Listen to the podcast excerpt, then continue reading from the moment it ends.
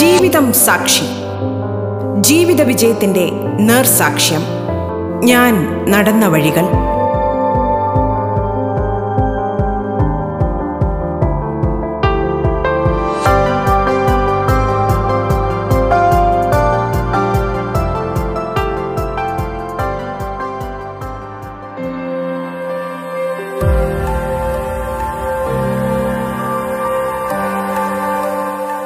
നമസ്കാരം പ്രിയ ശ്രോതാക്കളെ. ജീവിതം സാക്ഷിയിലേക്ക് സ്വാഗതം. ചെറുകഥാകൃത്ത് നോവലിസ്റ്റ് എന്നീ നിലകളിൽ പ്രശസ്തനായ സാഹിത്യകാരൻ വി ജെ ജെയിംസ് ആണ് ഇന്ന് നമുക്കൊപ്പം ഉള്ളത്. Vayalar award D C books രജത jubilee novel award Malayattoor prize rotary literary award തുടങ്ങിയ പുരസ്കാരങ്ങളും അദ്ദേഹത്തിന് ലഭിച്ചിട്ടുണ്ട്.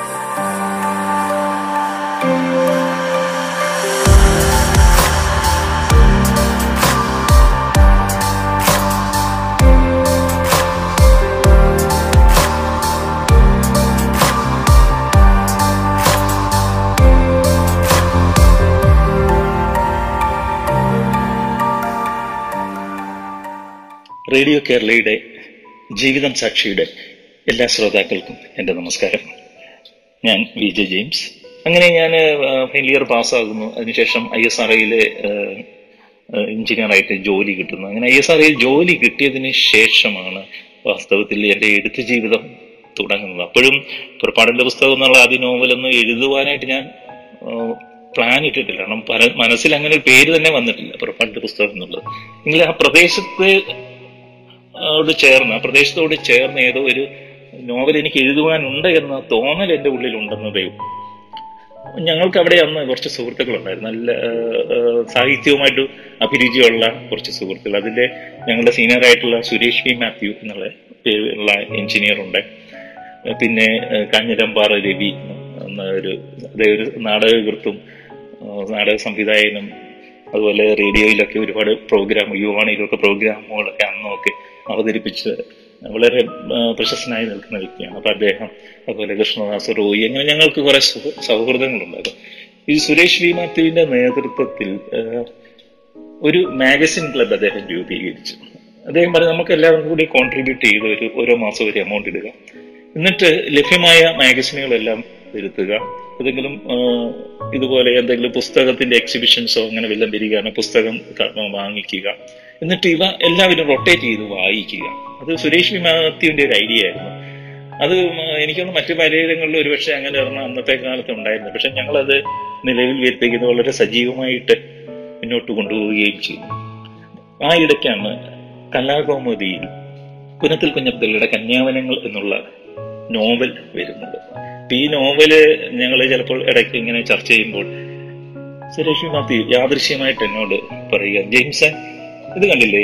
എങ്ങനെയാണ് അദ്ദേഹം പുനത്തിൽ കുഞ്ഞബ്ദുള്ള എഴുതിയിരിക്കുന്നത്? വളരെ സിമ്പിൾ ആയിട്ടാണ് എഴുതിയിരിക്കുന്നത്. ജെയിംസ് വിചാരിച്ചാൽ ഒരു നോവൽ എഴുതാൻ പറ്റും. ഇത് ഇത്രയേ ഉള്ളൂ അതിന്റെ രഹസ്യം. ജെയിംസ് വിചാരിച്ചാൽ എഴുതാൻ പറ്റും എന്ന് അദ്ദേഹം പറഞ്ഞു. അത് പറഞ്ഞപ്പം അദ്ദേഹം ഒരുപക്ഷെ വലിയ ദൂരവ്യാപകമായ അർത്ഥമൊന്നും കൽപ്പിക്കാതായിരിക്കാം പറഞ്ഞിരിക്കുക എങ്കിൽ കൂടി അദ്ദേഹത്തിന്റെ ആ വാക്കുകൾ എന്നിൽ ശക്തമായിട്ട് തറച്ചു എന്നുള്ളതാണ് നേരെ. അപ്പൊ അന്ന് തന്നെ ഞാൻ ലോഡ്ജിൽ ചെന്നപ്പം ഞാൻ നോവൽ എഴുതാൻ അങ്ങ് തുടങ്ങി ശരിക്കും പറഞ്ഞു നോവൽ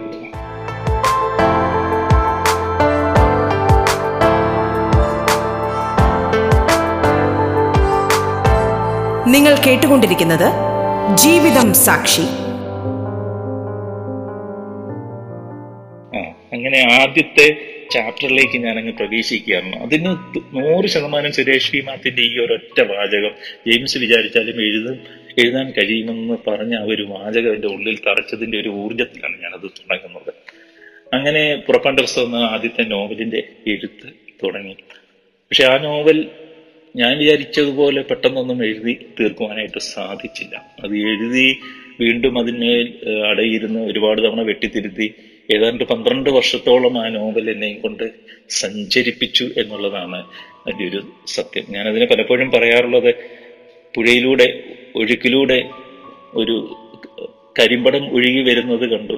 അപ്പോൾ കരയിൽ നിന്ന് ഒരാൾ ഓടിച്ചെന്ന കരിമ്പടത്തെ കയറി പിടിച്ചു. പിടിക്കുന്നതിന് മുമ്പ് തന്നെ കരിമ്പട അയാളെ തിരിച്ചു പിടിച്ചു. അതായത് ആ കരിമ്പടം എന്ന് കരു കരുതിയ ഒരു കരടിയായിരുന്നു. എന്ന് പറയുന്നത് പോലെ ഞാൻ നോവലിനെ കയറി പിടിച്ചപ്പോഴത്തേ അത് തിരിച്ച് എന്നെയും പിടിച്ചു. അങ്ങനെ ഒരു പന്ത്രണ്ട് വർഷം അത് എന്നെയും കൊണ്ട് സഞ്ചരിച്ചു. അതിനിടെ ഒരു എട്ട് ഒൻപത് പത്ത് ഞാൻ അത് മാറ്റി എഴുതുകയുണ്ടായി. എന്നാൽ ഇതിനിടയിൽ ഞാൻ ബി എസ് എസ് സിയിൽ ജോയിൻ ചെയ്യുന്ന കാലഘട്ടത്തിൽ ഇപ്പൊ സ്വന്തമായിട്ട് പൈസയൊക്കെ വന്നപ്പം ഞാൻ വിചാരിച്ചു എനിക്ക് ഇനി പുസ്തകങ്ങളൊക്കെ വാങ്ങിച്ച് ഒരു ചെറിയ ലൈബ്രറി തുടങ്ങണം. അങ്ങനെ ഞാൻ ആദ്യമായി വാങ്ങിച്ച പുസ്തകങ്ങൾ രണ്ട് പുസ്തകങ്ങളാണ്. ഒന്ന് എം ഡിയുടെ രണ്ടാം മുഴുവൻ പിന്നൊന്ന് ഒ വി വിജയന്റെ ഖസാക്കിന്റെ ഇതിഹാസം. ഇവ രണ്ടുമായിരുന്നു എന്റെ കളക്ഷനിലെ ആദ്യം. ഞാൻ സ്വന്തമായിട്ട് കാശ് കൊടുത്ത് വാങ്ങിച്ച് എന്റെ കയ്യിൽ വന്നിരുന്നു. അങ്ങനെ കസാക്കിന്റെ ഇതിഹാസത്തിന്റെ വായന വാസ്തവത്തിൽ എന്നെ ഒന്ന് അടിമുടി സ്തംഭിപ്പിച്ചു കളഞ്ഞു. ഒന്ന് ഉലച്ചു എന്ന് പറയാം. വേനലിൽ ഇടിവെട്ടിയതുപോലെ എന്നൊക്കെ പറയാറുള്ള ഒരു ഉപമയായിരിക്കും ഒരു പക്ഷെ അതിന് യോജിക്കുക. അപ്പൊ ഞാൻ അതുവരെ വായിച്ചു വന്ന ഒരു വായനാശീലത്തിൽ നിന്നും പൂർണമായിട്ടും വഴിമാറി നടക്കുന്ന ഒരുപക്ഷെ ആകെ കൂടി ഭ്രമിപ്പിച്ചു കളയുന്ന ഒരു അവസ്ഥയായിരുന്നു ഈ ഖസാക്കിന്റെ ഇതിഹാസത്തിന്റെ വായന എനിക്ക് നൽകിയത്.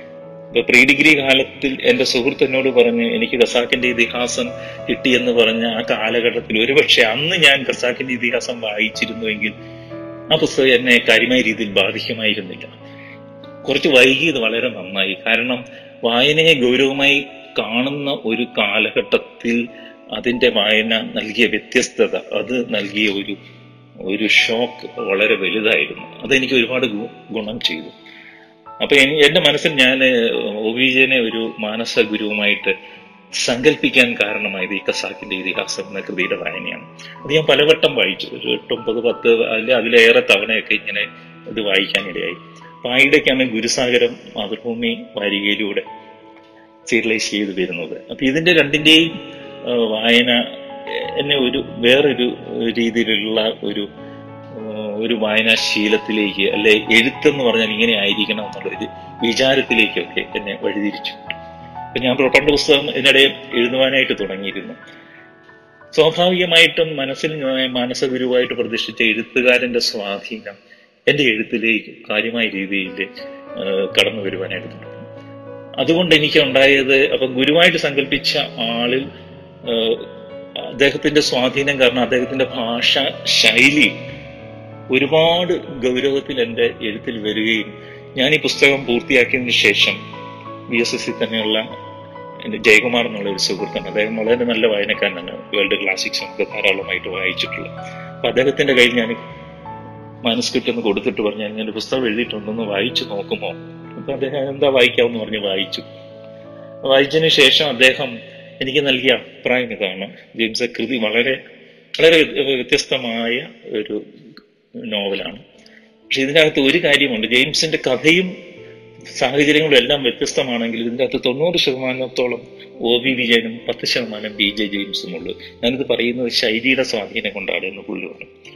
വാസ്തവത്തിൽ അത് എന്നെ ഒന്ന് അടിമുടി ഒന്ന് ഉലച്ചു കളഞ്ഞു. കാരണം ഞാൻ ഇത്ര പത്ത് അന്നിപ്പോ എനിക്കൊന്ന് എട്ട് വർഷത്തോളം കഴിഞ്ഞിട്ടാണ് അദ്ദേഹത്തെ കാണിക്കുന്നത്. അപ്പം ഈ ഇത്രയും വർഷം പണിയെടുത്തിട്ടും ഇങ്ങനെ ഒരു അബദ്ധം അബദ്ധം എന്ന് ഒരുപക്ഷെ പറയാൻ പറ്റില്ല. പക്ഷെ അദ്ദേഹത്തിന്റെ എന്റെ മാനസഗുരുവിന്റെ സ്വാധീനം അതികഠിനമായിട്ട് നിലനിൽത്തക്ക വിധത്തിൽ ഞാൻ അതിനെ എഴുതി വെച്ചിരിക്കുന്നു എന്നുള്ളത് എന്നെ ഒന്ന് ബാധിച്ചു ശരിക്കും. അപ്പൊ ഞാൻ കരുതി ഇനിയിപ്പം ഈ രൂപത്തിൽ ഈ പുസ്തകം നമുക്ക് ആരെയും കാണിക്കാൻ പറ്റില്ല. കാരണം ഇതാണ് അഭിപ്രായമെങ്കിൽ തൊണ്ണൂറ് ശതമാനം ഒരിജനും പത്ത് ശതമാനം ജെയിംസും എന്നാണ് അഭിപ്രായമെങ്കിൽ അതിനെ തീർച്ചയായിട്ടും മാറ്റി തിരുത്തിയതിനു ശേഷമേ ഇതിനെ പുറത്ത് കാണിക്കാനാവുള്ളൂ. അങ്ങനെ ഞാൻ ആ നോവലിനെ വീണ്ടും എടുത്ത് വീണ്ടും വീണ്ടും വീണ്ടും എടുത്ത് വെട്ടിത്തിരുത്തി പുതിയൊരു യജ്ഞത്തിലേക്ക് പ്രവേശിക്കാം. എന്നിൽ നിന്നും എന്റെ ഏറ്റവും പ്രിയപ്പെട്ട എഴുത്തുകാരനെ വെട്ടി മാറ്റുക എന്നുള്ളതായിരുന്നു ആ സമയത്തുള്ള എന്റെ മുന്നിലുള്ള ഏറ്റവും വലിയ വെല്ലുവിളി. അപ്പൊ അങ്ങനെ അതിനുവേണ്ടി ഞാൻ ചെയ്ത കാര്യം എന്താണെന്ന് വെച്ചാൽ വി വിജയനെ എവിടെ കണ്ടാലും പിന്നെ ഞാൻ വായിക്കില്ല. ഒ വിജയനോയുടെ വായനയെ എന്റെ ഉള്ളിൽ കടന്നു വന്നതിനെല്ലാം മറക്കാനാണ് ഞാൻ പിന്നെ ശ്രമിക്കുന്നത്. കാരണം എഴുത്തുകാരൻ എന്ന നിലയിൽ എനിക്കൊരു സ്വന്തമായ ഒരു വ്യക്തിത്വം വേണമെന്നുണ്ടെങ്കിൽ എനിക്കത് ചെയ്തേ പറ്റുമായിരുന്നു.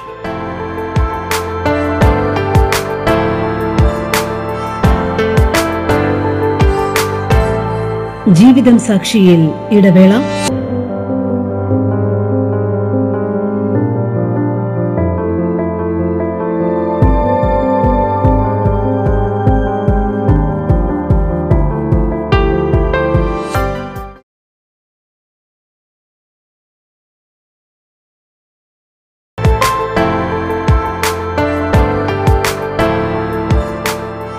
റേഡിയോ കേരളയിൽ നിങ്ങൾ കേട്ടുകൊണ്ടിരിക്കുന്നത് ജീവിതം സാക്ഷി. പ്രശസ്ത സാഹിത്യകാരൻ വി ജെ ജെയിംസ് ആണ് ഇന്ന് നമുക്കൊപ്പം ഉള്ളത്. തുടർന്നു കേൾക്കാം ജീവിതം സാക്ഷി.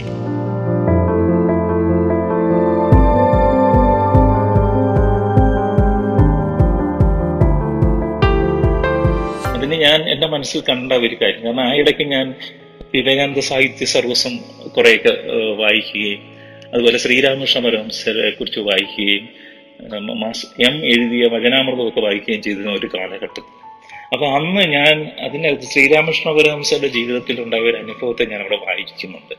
അപ്പൊ അദ്ദേഹത്തിന് ഒരു ഗുരുവായിട്ട് തോതാപിരി എന്ന ഗുരു ശ്രീരാമകൃഷ്ണ പരമഹംസരുടെ അടുത്ത് വരുമ്പോൾ ഗുരുവിനോട് ശ്രീരാമകൃഷ്ണൻ പറയുന്ന ഒരു പരാതി ഇതാണ്. ഞാൻ ധ്യാനത്തിന്റെ ഏത് മൂർധന്യ അവസ്ഥയിലേക്ക് ചെല്ലുമ്പോഴും എന്റെ മുമ്പിൽ എപ്പോഴും കാളിമാതാവിന്റെ രൂപം വന്ന് നിൽക്കും അപ്പൊ തോതാവതി പറഞ്ഞു അത് നിനക്കൊരു തടസ്സമാണ്. കാരണം ആ കാളിമാതാവിന്റെ രൂപത്തെയും കൂടി കടന്നു ചെന്നാൽ നിനക്ക് ഏറ്റവും അതീതമായ നിർവികൽപ്പത്തിന്റെ നിലയിലേക്ക് എത്തുവാനായിട്ട് പറ്റുകയുള്ളൂ. പക്ഷേ ശ്രീരാമകൃഷ്ണൻ അത് സാധിക്കുന്നില്ല. കാരണം അത്രമേൽ സ്നേഹിക്കുന്ന അമ്മയാണ് കാളിമാതാവ്. അപ്പൊ ഈ മാതാവിനെ എടുത്തു മാറ്റാനത് പറ്റുന്നില്ല. അപ്പൊ അത് നിന്റെ ജീവിതത്തിലെ തടസ്സമാണ്. അപ്പൊ തോതാവിരി പറയും നീ ഒരു കാര്യം ചെയ്യണം. ഇനി നിന്റെ ജ്ഞാനത്തിൽ അമ്മയുടെ രൂപം വരുമ്പോൾ നിന്റെ ജ്ഞാനത്തിന്റെ വാൾ കൊണ്ട് അതിനെ നെടുകെ അങ്ങ് ഛേദിക്കണം. അതൊരു ഭയങ്കര കൊടൂരമായ ഒരു കർമ്മമായിട്ടാണ് ശ്രീരാമകൃഷ്ണൻ ആദ്യം തോന്നുന്നത്. പക്ഷെ നിർവാഹമില്ല. ഒരു കൊടൂരത എന്ന് പറയുന്നത് നമ്മൾ നമ്മുടേതായ ഭാവനയിൽ കാണുമ്പോഴാണ്. പക്ഷേ എന്നിട്ട് അടുത്ത ഈ പറഞ്ഞ ധ്യാന അവസ്ഥയിൽ എത്തുമ്പോൾ അമ്മയുടെ രൂപം വരുമ്പോൾ ജ്ഞാനാഗ്നി കൊണ്ട് അല്ലെങ്കിൽ ജ്ഞാനത്തിന്റെ വാൾ കൊണ്ട് അതിനെ ആ അമ്മയുടെ രൂപത്തെ ശ്രീരാമകൃഷ്ണന് ഖണ്ഡിക്കേണ്ടി വരുന്നുണ്ട്. അങ്ങനെ അങ്ങനെയാണ് അദ്ദേഹം നിർവികൽപ്പത്തിന്റെ അതീതമായ നിലയെ ഉന്നതമായ നിലയിലേക്ക് കടന്നു പോകുന്നത് ഏതാണ്ട് ഇതുപോലൊരു സമാനമായ അനുഭവമായിരുന്നു എനിക്കും. ഞാൻ ഏറ്റവും പ്രിയപ്പെട്ട മാനസ ഗുരുവായിട്ട് വെച്ചിരുന്ന എഴുത്തുകാരനെ വായിക്കാതെ ഇരിക്കുക അദ്ദേഹത്തെ എന്നിൽ നിന്ന് വെട്ടി നീക്കിക്കൊണ്ട് മാത്രം മുന്നോട്ട് പോവുക എന്നൊരവസ്ഥയിൽ ഞാനും എത്തിച്ചേർന്ന് അതും പ്രാവർത്തികമാക്കുകയും ചെയ്തു. അങ്ങനെ അതിനുശേഷം പിന്നെ ഒരു മൂന്നാൽ വർഷത്തോളം ഞാൻ ഈ വെട്ടിത്തിരുത്തലിൽ തന്നെ വ്യാപൃതനായിരുന്നു. പിന്നീട് ഞാൻ ഒരിക്കൽ കൂടി സുഹൃത്തിനോട് ജയകുമാറിനോട് ചോദിച്ചു ഞാൻ ഒന്നുകൂടെ തന്നെ ഒന്ന് വായിക്കാമോ? എന്ന് ചോദിച്ചു. അദ്ദേഹം പറഞ്ഞു അദ്ദേഹം വളരെ സന്തോഷത്തോടുകൂടി സ്വീകരിച്ചു. വായിച്ചതിന് ശേഷം അദ്ദേഹം പറഞ്ഞ കമന്റ് ഇങ്ങനെയായിരുന്നു. ജെയിംസൺ ഞാൻ പണ്ട് പറഞ്ഞ പെർസെന്റേജ് ഇപ്പോൾ ഞാൻ തിരിച്ചിടുന്നു. അന്ന് തൊണ്ണൂറ് തൊണ്ണൂറ്റി അഞ്ച് എന്നൊക്കെ പറഞ്ഞ ആ ശതമാനം. ഇപ്പോൾ ജെയിംസ് തൊണ്ണൂറ് ശതമാനത്തിന് മീതെയും ഒ വി വിജയൻ ഒരു പത്ത് ശതമാനത്തിൽ അതിന്റെ സ്വാധീനം ആയിട്ട് അത് മാറി. ആ പെർസെന്റേജ് തിരിച്ചു മാറി. എന്ന് പറഞ്ഞപ്പോഴാണ് എനിക്കൊരു സമാധാനമായത് വാസ്തവത്തിൽ. അപ്പൊ ഞാൻ ആലോചിച്ചത് ഞാൻ മാനസഗുരുമായി കരുതിയ വിജയൻ എന്നെ ഒരു ശിക്ഷണത്തിലൂടെ കടത്തിക്കൊണ്ടു പോവുകയായിരുന്നു. അപ്പൊ അദ്ദേഹത്തിന്റെ നമുക്കറിയാം ഏറ്റവും യുണീക്ക് ആയിട്ടുള്ള അനന്യമായിട്ടുള്ള വേറെ ആർക്കും ഇല്ലാത്ത വളരെ വ്യത്യസ്തമായ അതിഗംഭീരമായ ഒരു ശൈലി. അപ്പൊ അതിലൂടെ എന്നെ കടത്തിക്കൊണ്ടു പോയിട്ട് എന്റെതായ വേറൊരു ശൈലിയിലേക്ക് എന്നെ എത്തിക്കുകയായിരുന്നു. അതായിരുന്നു ഗുരുപ്രസാദം എന്ന് ഞാൻ പിന്നീട് മനസ്സിലാക്കുകയായിരുന്നു. എന്തായാലും പന്ത്രണ്ട് വർഷം കൊണ്ടാണ് ഇത് പൂർത്തിയാവുന്നത്. അപ്പൊ പൂർത്തിയായതിനു ശേഷം ഞാൻ കരുതി ഇനി പുസ്തകം എവിടെയെങ്കിലും പ്രസിദ്ധീകരിക്കണം. പക്ഷെ എനിക്ക് പരിചയക്കാരായിട്ടുള്ള ആരുമില്ല. ശരിക്കും പറഞ്ഞ പ്രസാധകരില്ല. അല്ലെങ്കിൽ സാഹിത്യ രംഗത്ത് അറിയാവുന്നവരാരുമില്ല അങ്ങനെ എനിക്ക് ആൾക്കൂടി ഒരു പരിചയമുള്ളത് ഞാൻ ശ്രീരാധാകൃഷ്ണൻ ആയിടയ്ക്ക് വല്ലപ്പോഴും ഒക്കെ ഒരു കത്ത് എഴുതുമായിരുന്നു. കാരണം അദ്ദേഹത്തിന്റെ കൃതികളൊക്കെ വായിച്ചതിന്റെ ആവേശത്തിൽ ഞാൻ എഴുതിയ കത്തിന് അദ്ദേഹം മറുപടി അയക്കുകയും അങ്ങനെ രണ്ടോ മൂന്നോ കത്തുകളൊക്കെ അങ്ങോട്ടും ഇങ്ങോട്ടും അയച്ചിട്ടുണ്ട്. പിന്നെ ഇതിനിടയ്ക്ക് ഞാൻ ഒന്ന് രണ്ട് കഥകളൊക്കെ എഴുതി ചിലതൊക്കെ മാതൃഭൂമിക്കൊക്കെ അയച്ചു അതെല്ലാം തിരിച്ചു വന്നു. പിന്നെ കുങ്കുമത്തിൽ ഒന്ന് രണ്ട് കഥകൾ വന്നു. അപ്പോൾ ആ കഥയെക്കുറിച്ചൊക്കെ രാ- ശ്രീ രാധാകൃഷ്ണൻ വളരെ അഭിനന്ദന സൂചകമായിട്ടുള്ള കത്ത് മറുപടികളൊക്കെ കത്തുകളൊക്കെ എഴുതുകയും ഞാൻ ഓർക്കുന്നുണ്ട് അതിലെ വാചകങ്ങൾ ഇന്നും. ഒരു കഥയുടെ പേര് കൂടാരങ്ങൾ എന്നാണ്. അപ്പൊ കൂടാരങ്ങളിൽ ജീവിതമുണ്ട്. അതുപോലെ പെട്രോളുള്ള വാഹനങ്ങൾക്കായി മലയാള ഭാഷയുടെ രാജപാത കാത്തു കിടക്കുന്നു. ജെയിംസ് ധൈര്യമായിട്ട് എഴുതിക്കോ എന്നുള്ള രീതിയിൽ അദ്ദേഹം എനിക്ക് കുറിച്ച് തന്ന ഒരു അഭിനന്ദന കത്ത് അതൊക്കെ എനിക്ക് കൂടുതൽ ഉള്ളിൽ ഒരു ആത്മവിശ്വാസം നൽകിയിരുന്നു. അങ്ങനെ ഞാൻ ശ്രീരാധാകൃഷ്ണൻ തന്നെ ഒരു കത്ത് എഴുതി. ഇങ്ങനെ ഒരു മാനുസ്ക്രിപ്റ്റ് ഉണ്ടെന്ന് വായിച്ചു നോക്കാമോ? അന്ന് അദ്ദേഹം ഭാഷാഭൂഷണിയുടെ എഡിറ്റർ ആയിരുന്നു. വായിച്ചു നോക്കാമെന്ന് അദ്ദേഹം പറഞ്ഞു. അങ്ങനെ ഞാൻ അദ്ദേഹത്തിന് ഒരു മാനുസ്ക്രിപ്റ്റ് എത്തിച്ചു കൊടുത്തു അദ്ദേഹം അത് വായിച്ചതിന് ശേഷം നല്ല അഭിപ്രായം എന്നോട് പറയുകയും ചെയ്തു. അപ്പൊ എനിക്ക് കോൺഫിഡൻസ് ആയി. ഞാൻ ആ ഒരു കോൺഫിഡൻസ് കൊണ്ട് പിന്നെ ഞാൻ ചെയ്തത് അന്ന് മാതൃഭൂമിയുടെ എഡിറ്റർ ആയിരുന്ന സാക്ഷാൽ എം ഡി വാസുദേവൻ നായർ സാർക്ക് ഒരു കത്തങ്ങ് എഴുതി.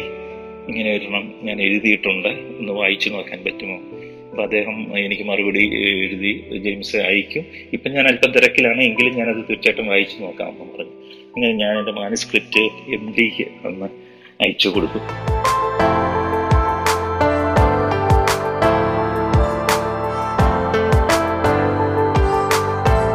നിങ്ങൾ കേട്ടുകൊണ്ടിരിക്കുന്നത് ജീവിതം സാക്ഷി. അപ്പൊ എനിക്കൊരു ഉറപ്പുണ്ടായിരുന്നു. എം ഡി ഇത് വായിച്ചു കഴിഞ്ഞാൽ തീർച്ചയായിട്ടും അദ്ദേഹം അത് സ്വീകരിക്കും. മാതൃഭൂമിയിൽ എന്റെ നോവൽ അച്ചടിച്ചു വരും. എന്നൊക്കെ തന്നെ ഞാൻ മനസ്സിൽ ഉറച്ച് വിശ്വസിച്ചിരുന്നു. എന്നാൽ സംഭവിച്ചത് എന്താണെന്ന് വെച്ചാൽ എം ഡിക്ക് ആ സമയത്ത് അവിടെ നിന്ന് മാതൃഭൂമിയിൽ നിന്ന് രാജിവെച്ച് പോവുകയാണ്. എം ഡി രാജിവെച്ച് പോയി. അതോടുകൂടി എന്റെ ആ പ്രതീക്ഷ അങ്ങ് അസ്തമിച്ചു. പിന്നെ എനിക്കൊരു കോണ്ടാക്ട് ഇല്ല. ഞാൻ എഴുതിയില്ല. കാരണം അന്ന് ഫോണൊന്നും വിളിക്കാനൊന്നും പറ്റില്ലല്ലോ. പിന്നെ കത്തൊന്നും എഴുതിയില്ല. പിന്നെ എനിക്കൊരു നിരാശയായി ഞാൻ പന്ത്രണ്ട് വർഷം ഇങ്ങനെ ഇതിനു വേണ്ടി അധ്വാനം ചെയ്തിട്ട് പോലും അത് ഒന്നും ഫലവത്താവുന്നില്ലല്ലോ എന്നോർത്ത്. പിന്നെ പിന്നെ ഞാൻ വിചാരിച്ചു ഒരു ധൈര്യത്തിന് നേരെ കലാകൗമുദിലേക്ക് ഞാനങ്ങ് ചെന്നു. തിരുവനന്തപുരത്ത്. എന്നെ എൻ ആർ എസ് ബാബു സാറിനെ കണ്ടിട്ട് ഞാൻ പറഞ്ഞു ഞാനൊരു നോവൽ എഴുതിയിട്ട് എന്റെ മാനുസ്ക്രിപ്റ്റും കയ്യിലുണ്ടായിരുന്നു. അദ്ദേഹം പറഞ്ഞു ജെയിംസ് ഒരു കാര്യം ചെയ്യും. അവിടുന്ന് ഏതെങ്കിലും ഒരു ഭാഗം എന്നെ ഒന്ന് വായിച്ച് കേൾപ്പിക്കൂ. കാരണം ഒത്തിരി പേര് നോവലുകൾ എഴുതിയിട്ടുണ്ടെന്നൊക്കെ പറഞ്ഞ് കൊണ്ടുചെല്ലുന്നുണ്ടാവും ഇവരുടെയൊക്കെ അടുത്ത്. അപ്പൊ അത് എഴുതുന്നവർക്കെല്ലാം വളരെ നല്ലതാണെന്നായിരിക്കും അവരുടെ സ്വയം വിശ്വാസം. പക്ഷെ എഡിറ്റർമാർ ഇത് നോക്കി കഴിയുമ്പോൾ ഒരുപക്ഷെ നിരാശ നിരാശരാകുകയുമായിരിക്കാം ചെയ്യുക. അതുകൊണ്ടായിരിക്കണം അദ്ദേഹം എന്നോടൊന്ന് ഏതെങ്കിലും കുറച്ച് ഭാഗം വായിക്കാൻ പറഞ്ഞു. ഞാനത് വായിച്ചു ഒരു പാരഗ്രാഫ് കഴിഞ്ഞപ്പോഴും അദ്ദേഹം പറഞ്ഞു മതി മതി. ഇനി തന്നേക്കെ. ഞാനിത് വായിച്ചു നോക്കിയിട്ട് മറുപടി പറയാമെന്ന് അദ്ദേഹം ഒരാഴ്ചക്കുള്ളിൽ അദ്ദേഹം പറഞ്ഞു നോവൽ വളരെ നന്നായി. You are not lagging behind anybody ആരുടെയും പിന്നിലല്ല നിങ്ങൾ. എന്ന് എന്നോട് പറയുമ്പോൾ എനിക്ക് വളരെ സന്തോഷം. നമുക്ക് ഉടനെ കലാമതിയിൽ അത് പ്രസിദ്ധീകരിക്കാം എന്നും അദ്ദേഹം പറഞ്ഞു. അങ്ങനെ ഞാൻ കലാമതിയിൽ ഉടനെ നോവൽ വരും എന്ന് ആഗ്രഹിച്ച് കാത്തിരിക്കുന്ന സമയത്ത് അപ്പോഴാണ് കലാകൗമുദിക്ക് മാധവിക്കുട്ടി എഴുതിയ കവാടം എന്നുള്ള നോവൽ കിട്ടുന്നത്. സ്വാഭാവികമായിട്ടും മാധവിക്കുട്ടിയുടെ ഒരു നോവൽ വന്നു കഴിഞ്ഞാൽ അത് തന്നെ ആയിരിക്കും. ആദ്യം അവർ പ്രസിദ്ധീകരിക്കുക. അങ്ങനെ കവാടം പ്രസിദ്ധീകരിക്കപ്പെട്ടതുകൊണ്ട് എനിക്ക് അടുത്ത നോവലിനുള്ള സ്ലോട്ട് തരാൻ അദ്ദേഹത്തിന് പറ്റിയില്ല. പിന്നീട് ഒരു വേറെ ഇതുപോലെ ഒരു നോവൽ വരുന്നു. അങ്ങനെ ഒരുപക്ഷെ തുടക്കക്കാരനെ ആയതുകൊണ്ട് എന്റെ നോവൽ കുറച്ചൊന്ന് മാറ്റി വെക്കേണ്ടതായ ഒരു സാഹചര്യം വരികയും അത് ഒരു ഒരു ഒരുപക്ഷെ എന്നെ കാര്യമായ രീതിയിൽ മാനസികമായിട്ട് വിഷമിപ്പിക്കുകയും ചെയ്ത്. നീ എപ്പോഴാണ് വരിക എന്ന് അറിഞ്ഞുകൂടാ എന്ന് പറഞ്ഞു കഴിഞ്ഞാൽ കാരണം ഒരു നോവൽ തുടങ്ങിയാൽ എപ്പോഴാണ് തീരാന്ന് പോലും നമുക്കറിയില്ല. അങ്ങനെ ഞാൻ കാത്തിരിക്കുന്ന സമയത്താണ് ഡി സി ബുക്സ് രജത ജൂബിലിയോടനുബന്ധിച്ച് ഒരു നോവൽ മത്സരം നടത്തുന്നതായിട്ടും അതിനുള്ള കൃതികൾ ക്ഷണിക്കുന്നതായിട്ടുമുള്ള ഒരു പരസ്യം കാണുന്നത്. അപ്പൊ ഞാൻ എന്ത് ചെയ്തു? ഞാൻ ഈ മാനസ്ക്രിപ്റ്റിന്റെ ഒരു കോപ്പി ഡി സി ബുക്സിലേക്ക് അയച്ചു. ഇത് ഞാൻ ആരോടും പറഞ്ഞില്ല സുഹൃത്തുക്കളോടും പറഞ്ഞില്ല. അപ്പൊ സമയത്തേക്ക് ഞാൻ കല്യാണമൊക്കെ കഴിഞ്ഞു ഒരു കുട്ടിയുമൊക്കെ ആയി. അത്രയും വർഷങ്ങൾ കടന്നു പോയെന്ന് എന്നിട്ട് ഞാൻ ഇപ്പൊ ഭാര്യയോട് പോലും പറഞ്ഞില്ല ഇങ്ങനെ ഒരു മത്സരത്തിന് ഞാൻ ഇത് അയക്കുന്നു എന്നുള്ളത്. കാരണം അതിനു മുൻപ് എനിക്കുണ്ടായ അനുഭവങ്ങളൊക്കെ മാതൃഭൂമിയിൽ വരുമായിരിക്കും അല്ലെങ്കിൽ കലാമതിയിൽ വരുമായിരിക്കും എന്നൊക്കെ പലരോടും പറഞ്ഞിട്ട് നടക്കാതെ പോയതുകൊണ്ട്. ഇനിയിപ്പോ ഇതിനെക്കുറിച്ച് പറഞ്ഞ് ഇത് ഇതിന്റെ ഒരു അപമാനം കൂടി ഏൽക്കണ്ടെന്ന് ഒരുപക്ഷെ വിചാരിച്ചുകൊണ്ട് ഞാൻ ഒന്നും മിണ്ടിയില്ല. ഭാര്യയോട് പോലും പറയാതെയാണ് ഞാൻ ഇത് അയക്കുന്നത് എന്നാലും ഏതാനും മാസങ്ങൾക്ക് ശേഷം എനിക്ക് ഡി സി ബുക്സിൽ നിന്ന് വിളി വന്നു രാജേഷ് എന്നെ രാജേഷ് കുമാർ എന്നെ വിളിച്ചിട്ട് പറഞ്ഞു ജെയിംസിന്റെ നോവലിനാണ് ഇത്തവണ ഡി സി ബുക്സ് രജത് ജൂബിലി നോവൽ അവാർഡ് ലഭിക്കുന്നത്. ഇത് പറഞ്ഞപ്പം പോലും എനിക്ക് പൂർണമായിട്ട് അതിൽ വിശ്വാസം വന്നില്ല. കാരണം ഇതിനു മുമ്പുള്ള അനുഭവങ്ങളൊക്കെ എങ്ങനെയായിരുന്നില്ല? അപ്പോഴും ഞാൻ ആരോടും പറഞ്ഞില്ല. പിന്നീട് ഈ ടി വിയിൽ വാർത്തകൾക്കിടയിൽ ഈ ഇത് ഡിക്ലെയർ ചെയ്യുന്ന സമയത്താണ് വാസ്തവത്തിൽ എന്നെ അറിയുന്നവരും വീട്ടുകാരും ഒക്കെ അത് അറിയുന്നത്. അതുവരെ ഞാൻ തന്നെ ഇത് ഇത് കേട്ടാലേ വിശ്വസിക്കുള്ളൂ എന്നുള്ളൊരു മാനസിക നിലയിലായിരുന്നു. അങ്ങനെ ടി വിയിലെ വാർത്ത വരുന്നു. അങ്ങനെയാണ് എല്ലാവരും ഇങ്ങനെ ഒരു എഴുത്തുകാരുണ്ടെന്ന് ഒരു പക്ഷേ ബി എസ് എസിലുള്ള പലരും തന്നെ അറിയുന്നത്. പക്ഷെ എന്നെ അവിടെ വളരെ അടുത്ത സുഹൃത്തുക്കൾക്ക് ഞാനൊക്കെ എന്തൊക്കെ എഴുതുന്നുണ്ടെന്നുള്ള അറിയാമെന്നല്ലാതെ ഈ രീതിയിൽ ഒരു ഒരു പ്രൊജക്ഷൻ അല്ലെങ്കിൽ ഭാഷയിലേക്ക് കടന്നുവരവ് ഉണ്ടാകുമെന്ന് മറ്റാരും ഒരു പക്ഷേ പ്രതീക്ഷിച്ചിരുന്നില്ല. അങ്ങനെയാണ് എന്റെ എഴുത്തിലേക്കുള്ള പ്രവേശനം സംഭവിക്കുന്നത്. പിന്നെ പ്രപണ്ട് പുസ്തകത്തിന് ഡി സി ബുക്സിന്റെ അവാർഡ് കിട്ടിയതിന് ശേഷം അപ്പൊ നമ്മളൊരു എഴുത്തുകാരൻ എന്ന നിലയിൽ എന്ന നിലയിൽ മറ്റുള്ളവരും ഒരുപക്ഷെ എന്റെ പേജ് ശ്രദ്ധിക്കാൻ തുടങ്ങിയത് കൊണ്ടാവാം പിന്നീട് ഞാൻ പ്രധാനപ്പെട്ട വാരികളിലേക്കൊക്കെ അയക്കുന്ന കഥകളൊക്കെ പ്രസിദ്ധീകരിച്ചു വരുവാനായിട്ട് തുടങ്ങി. അപ്പൊ അതിനു മുൻപേ അയച്ചിട്ട് തിരികെ വന്നിട്ടുള്ള കഥ പോലും പിന്നീട് ഒരു കാലം അതേ മാഗസിനിലേക്ക് അയക്കുമ്പോൾ അത് പ്രസിദ്ധീകരിച്ച് വരുന്നത് അനുഭവിക്കാനുള്ള ഒരു അവസരവും എനിക്ക് ഉണ്ടായിട്ടുണ്ട്. പിന്നെ യാത്ര ഇങ്ങനെ അങ്ങ് തുടരുകയാണ്. ഇപ്പോഴും എഴുത്തിലേക്ക് കൂടുതൽ കൂടുതൽ ശ്രദ്ധിച്ചാൽ അക്ഷരത്തിന്റെ പ്രസാദത്തിലേക്ക് കൂടുതൽ കൂടുതൽ കടന്നു ചെല്ലുവാനും ഈ അക്ഷരത്തെ വിശ്വസിച്ചാൽ അക്ഷരം തീർച്ചയായിട്ടും നമ്മെ തുണയ്ക്കും എന്നുള്ള ഒരു ഒരു പൂർണമായ അനുഭവം എന്നെ എന്നും ചൂഴ്ന്നു നിന്നിട്ടുണ്ട്. ഇന്ന് ഞാൻ അങ്ങനെ തന്നെയാണ് വിശ്വസിക്കുന്നത്. അക്ഷരത്തിന്റെ കടാക്ഷം തന്നെയായിരിക്കാം.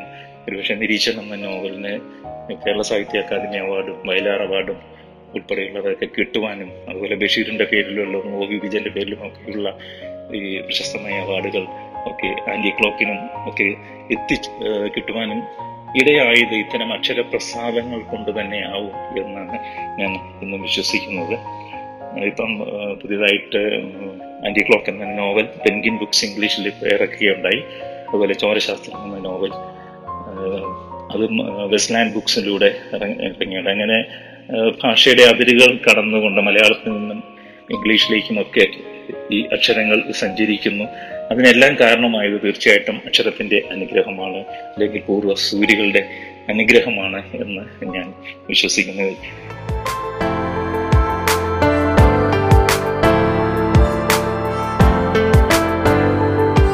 ജീവിതം സാക്ഷിയുടെ ഈ അധ്യായം ഇവിടെ പൂർണമാകുന്നു. നന്ദി നമസ്കാരം.